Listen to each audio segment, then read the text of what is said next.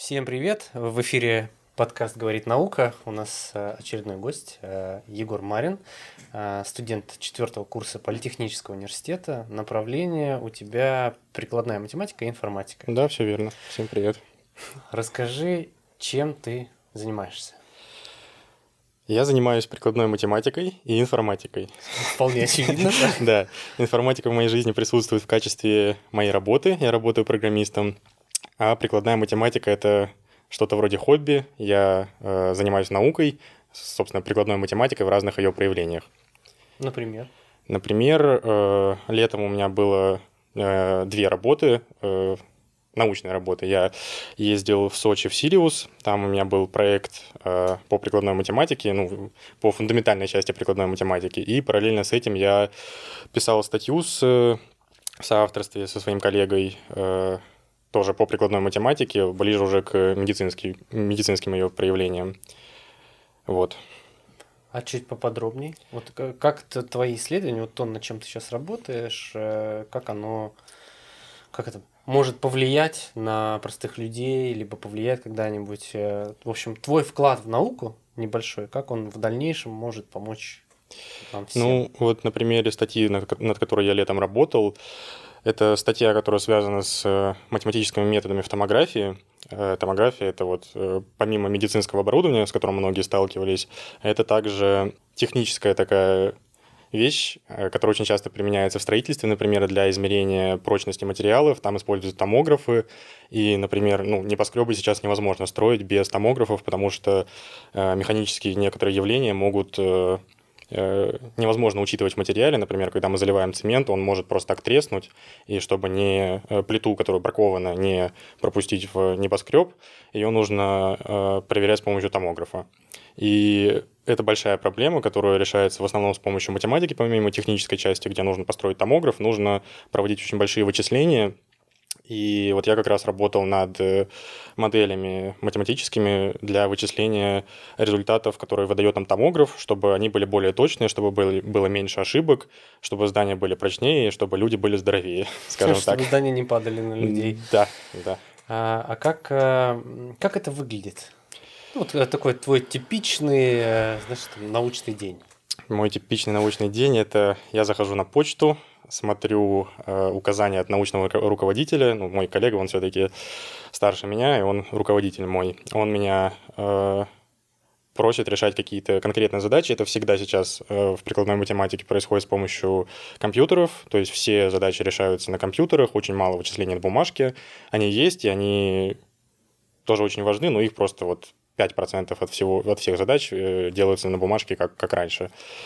Э, и я, по сути, просто пишу код, пишу решения задач, которые мне говорят, строю графики, составляю отчеты, чтобы ставлю эксперименты на компьютере, чтобы убедиться в том, что мы делаем все правильно и что это будет работать. Потому что в дальнейшем наши результаты будут именно в компьютерах применяться. Люди это никак не, не будут алгоритм, вычислять. Правильно? То есть ты пишешь да, какой-то алгоритм. ну, по сути, мы как бы э, создали алгоритм решения какой-то задачи математической, который э, когда-то куда-то внедрится в какой-то компьютер, люди о нем будут даже не знать, он просто будет выдавать им решение какой-то задачи, он будет делать это хорошо и быстро, и все будут довольны. Как ты планируешь дальше развивать свои, э, вот, скажем так, э, научные навыки? Можно так сказать. Ну, какие у тебя планы на дальнейшую жизнь? Сейчас у тебя четвертый курс, это бакалавриат, mm-hmm, правильно? Да, да. Что ты планируешь делать дальше? Я, безусловно, планирую дальше поступать в магистратуру, и у меня есть, наверное, два таких пути основных. Я вот работаю сейчас программистом, но помимо того, что я там пишу сайты просто, которые, с которыми все сталкиваются каждый день, я также могу решать э, такие более научные, суровые технические задачи, которые тоже сейчас очень востребованы в программировании повсеместно, но очень мало специалистов, которые умеют их решать, потому что больше все-таки айтишников, которые решают именно программистские задачи, а математиков все-таки меньшинство. И вот первый э, возможный мой путь — это заниматься сложными научными задачами в какой-то компании, э, ну, условно, там в Гугле какие-то их алгоритмы писать. Э, это тоже математическая тяжелая задача. И второй вариант — это идти в аспирантуру и заниматься наукой в лаборатории, где у меня будет больше свободы творческой, э, возможно, меньше финансовых возможностей поначалу, но в целом это тоже очень интересно, заниматься такой прям настоящей наукой в окружении ученых, в окружении своих коллег в лаборатории. А как выглядит лаборатория вот твоего направления? Это класс с компьютерами? Да. Да? Это, ну, иногда там присутствует доска, э, и очень важно оборудование для звонков чтобы была камера, чтобы да. можно было проводить зум-конференции. Очень важно, чтобы с коллегами по всему миру можно было обсуждать результаты. Но в основном лаборатория сейчас у всех выглядит как э, комната дома. Все почти работают дистанционно, и не, не обязательно математикам собираться, прикладным математикам собираться в одном помещении, чтобы э, работать. Ты сказал, что нужно созваниваться с коллегами по всему миру. Да. Это коллеги не только из России. Да, конечно. А откуда? Ну как, э, вот с кем вы коммуницируете? Со всеми? С американцами, англичанами, французами? Ну, это зависит от конкретного исследования, но вот чаще всего я сталкивался, что приходится коммуницировать э, с немецкими коллегами и с американскими. Э, но это зависит от области. Так традиционно складывается, что в каких-то областях математики, например, американцы очень, вот, например, в теории игр очень много американских э, ученых. И если вы занимаетесь теорией игр, это такая фундаментальная наука математическая, она э, вам чаще приходится созваниваться с американцами, потому что там, возможно, проконсультироваться нужно, возможно, вы получили какие-то результаты и хотите их... Э, Протестировать? Ну, Или ну поделиться? Да, да, да, поделиться, пообщаться с э, экспертами, скажем так, коллегами, которые разбираются в этом, и просто э, убедиться в том, что у вас все нормально, и дальше можно там публиковаться, писать статьи, продолжать работу. Может, они что-то посоветуют. Но это, в общем-то, может быть человек из любой точки мира, который, э, вы знаете, что он занимается этой наукой давно, у него много публикаций, вы просто находите его контакты, э, договариваетесь о видеовстрече, созваниваетесь, он говорит, да, все хорошо, вот, э, молодец, давайте дальше будем с вами работать.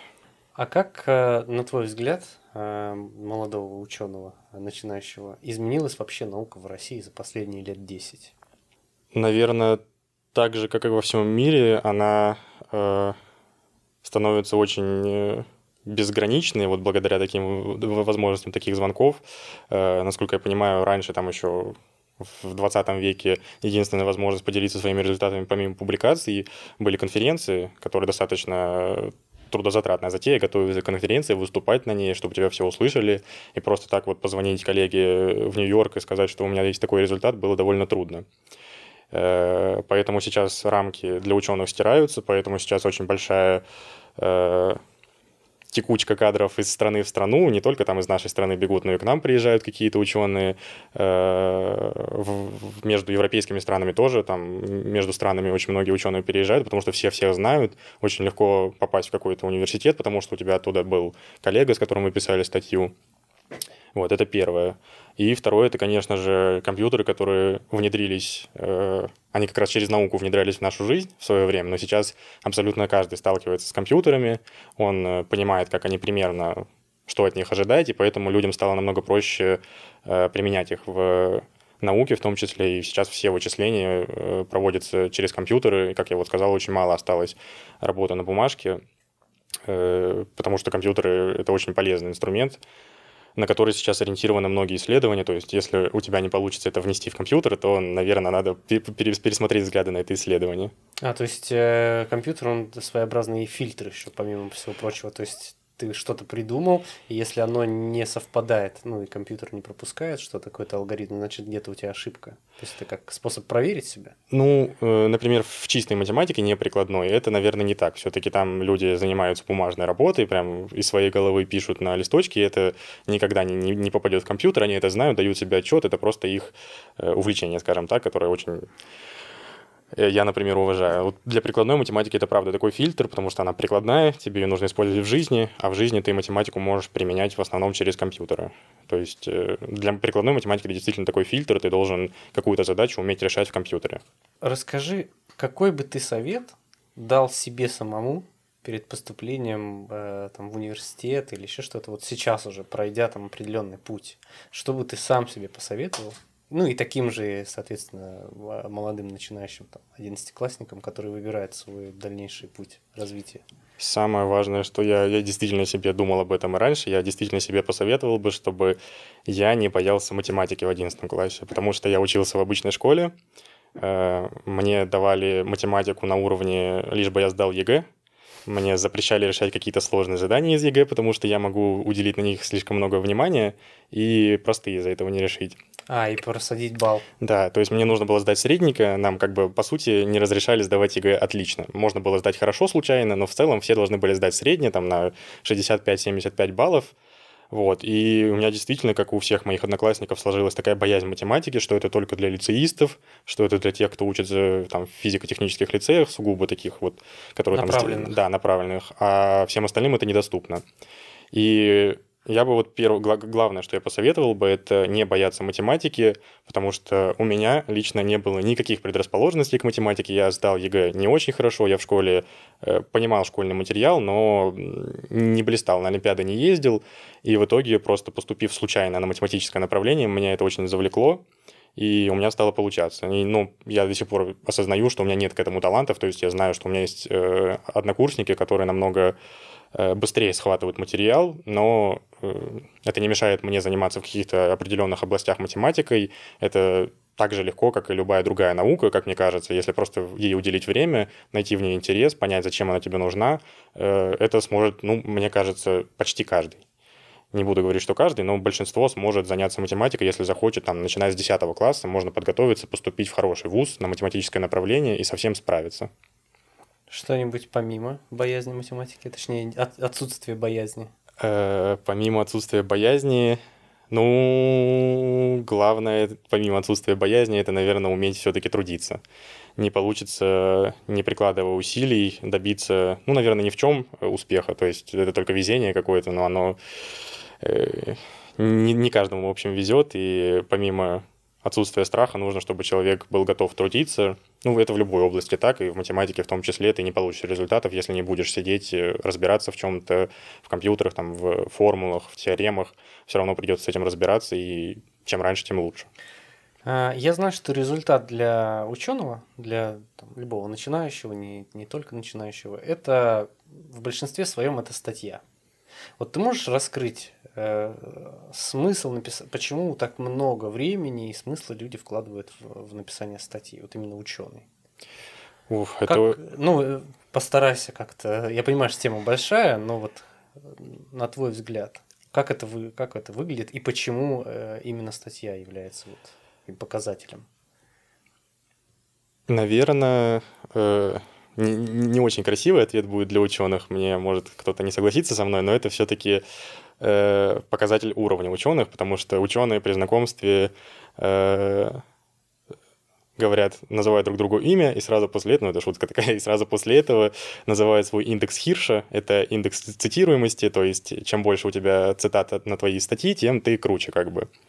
Э, ну, соответственно, каждый хочет повышать этот индекс цитируемости, каждый хочет публиковать статьи, э, но это такой ответ э, возможно, не, не, не для всех он применим, потому что я знаю, что многие действительно хотят делиться своими результатами, а, а публикация в хорошем журнале — это гарантия того, что твою статью проверили знающие люди, что она действительно валидна, что на нее можно ссылаться, и ты просто так э, подтверждаешь свое исследование, и ты уверен в том, что вся мировая наука, она согласна с тем, что ты заявил, и это подтверждение тому твоей работе. То есть ты можешь не публиковать ее, ты можешь ее выложить у себя на страничке в Фейсбуке, э, ее будут читать другие ученые, но если она не, не опубликована в статье, то это значит, что ее просто не проверили. А, поэтому так э, популярно в последний год э, стало цитирование одного медицинского журнала Lancet, по-моему, да? Потому что он имеет какое-то супер авторитетное... Да, там очень-очень серьезные рецензенты, которые не пропустят статью, в которой э, какие-то несоблюдены нормы научного исследования, и все, что публикуется в этом журнале, в общем-то, ему можно доверять, потому что это было проверено, и ну, скажем так, люди там подписались за тем, что написано в статье. Так да, серьезные. я не уверен, но, скорее всего, в бумажном варианте или даже в электронном варианте где-то должно быть написано, кто проверял эти статьи, и эти люди гарантируют, что результаты были получены честно, что они э, были обработаны верно, и что вывод, главное, вывод они тоже подтверждают, они согласны с тем, что написано в статье. А, а расскажи, что тебе, может быть, э, хотелось бы улучшить в, в современном процессе обучения, образования? Ну, я На мог... что бы ты обратил внимание, что требует улучшения?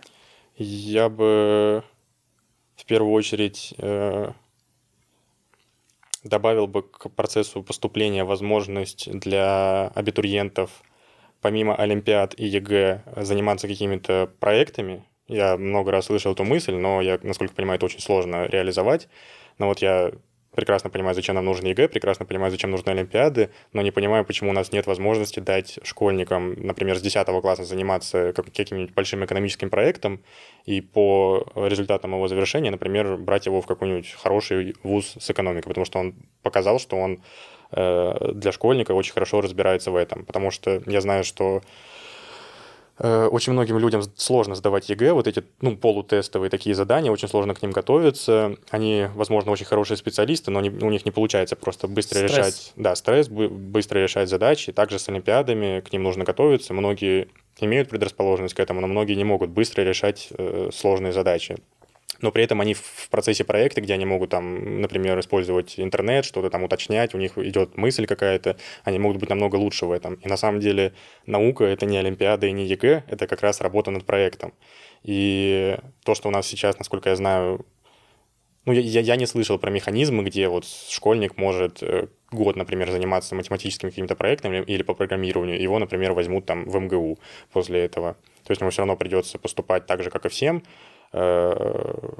и мне кажется, это очень не хватает для то есть какой-то альтернативный, э, скажем так, зачетный механизм да, Да, чтобы люди, которые имеют, скажем так, медленное мышление, чтобы у них тоже был шанс проявить себя.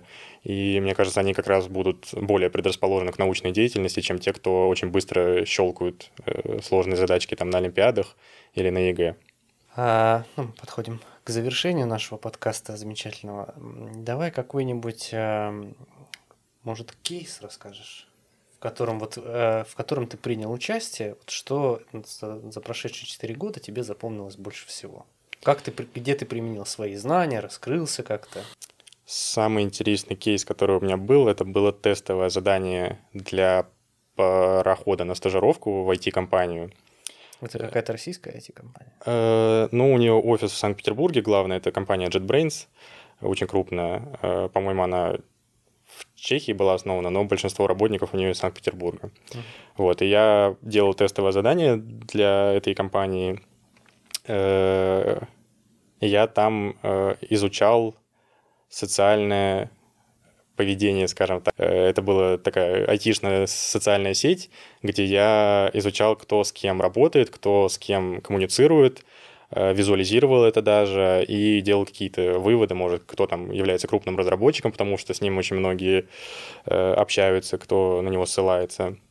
И там приходилось довольно много программистских навыков применять, но главное это математика, потому что там нужно было строить математическую модель, Э, основанную на графах, э, и ее изучать. Э, и это действительно было очень интересно. И я знаю, что вот эти вот модели социальных графов, так и называется, есть целая область социальных графов, она очень применима сейчас во многом. Это начиная от маркетинга, заканчивая просто социологией, где можно изучать по этой модели, как изучать, изучать социальное поведение человека по социальным сетям. Сейчас очень легко получить данные о том, как э, человек с кем-то общается. Это вот все есть там в Facebook, ВКонтакте, другие социальные сети. Очень легко узнать, с кем он общается и как-то анализировать его поведение. А на основе этого анализа уже предлагать э, коммерческим структурам э, производить либо рекламу, либо... Да, да. Ну вот Правильно я понимаю, таргеты или директ, они строятся на этих моделях? Да, это очень сложная система, где очень много разных компонентов, помимо вот этих графов, но они там тоже участвуют, то есть чтобы э, рекомендации, которые вы видите, например, в Инстаграме, они проходят очень большой математический аппарат, в том числе э, там используется информация о том, кто ваши друзья, с кем вы там, кому вы лайкаете посты, и учитывая это, рекомендуется наиболее интересный для вас контент. Релевантный. Да, релевантный. Вот это, это правильное слово. слово. Да, вот эта релевантность вычисляется очень большими математическими формулами с применением искусственного интеллекта, но в основном это все-таки большое количество математики, статистики и, главное, данные. А, ну и, наверное, еще скоринг в банках, наверное, тоже основан на этих моделях. Которые для кредитов, да? Да, да, да. Да, да. Ну, да, да, да, это очень, э, очень много где применимо, вот, потому что социология, которая пришла в математику, э, вот это социальное какое-то место человека, оно очень много говорит о человеке, э, и много где это можно использовать. Это рекомендательные системы, это оценка как-то человека, если вам нужно что-то ему предлагать. Это действительно очень важно сейчас в современном мире, и оно используется повсеместно. То есть каждый с этим сталкивается десятки раз в день. А, ты, ты бы хотел дальше развиваться? Вот э, ты попал в эту компанию? А, нет, к сожалению, Нет. я там попал в другую компанию потом. Но ты хотел бы развивать э, вот математику, которая непрерывно связана с, с социумом? Да, мне это действительно очень интересно. Это и экономические какие-то задачи, возможно. Вот именно эта область мне больше всего интересна. Социальная математика, скажем так, которая обрабатывает э, реальных людей и помогает им как-то помогает э, им и производителям каких-то продуктов. Это, это действительно очень круто и интересно. Спасибо большое за то, что ты пришел. У нас в гостях был Егор Марин, а, студент четвертого курса Политехнического университета, направление прикладная математика и информатика. Все верно. Спасибо большое. Всем спасибо.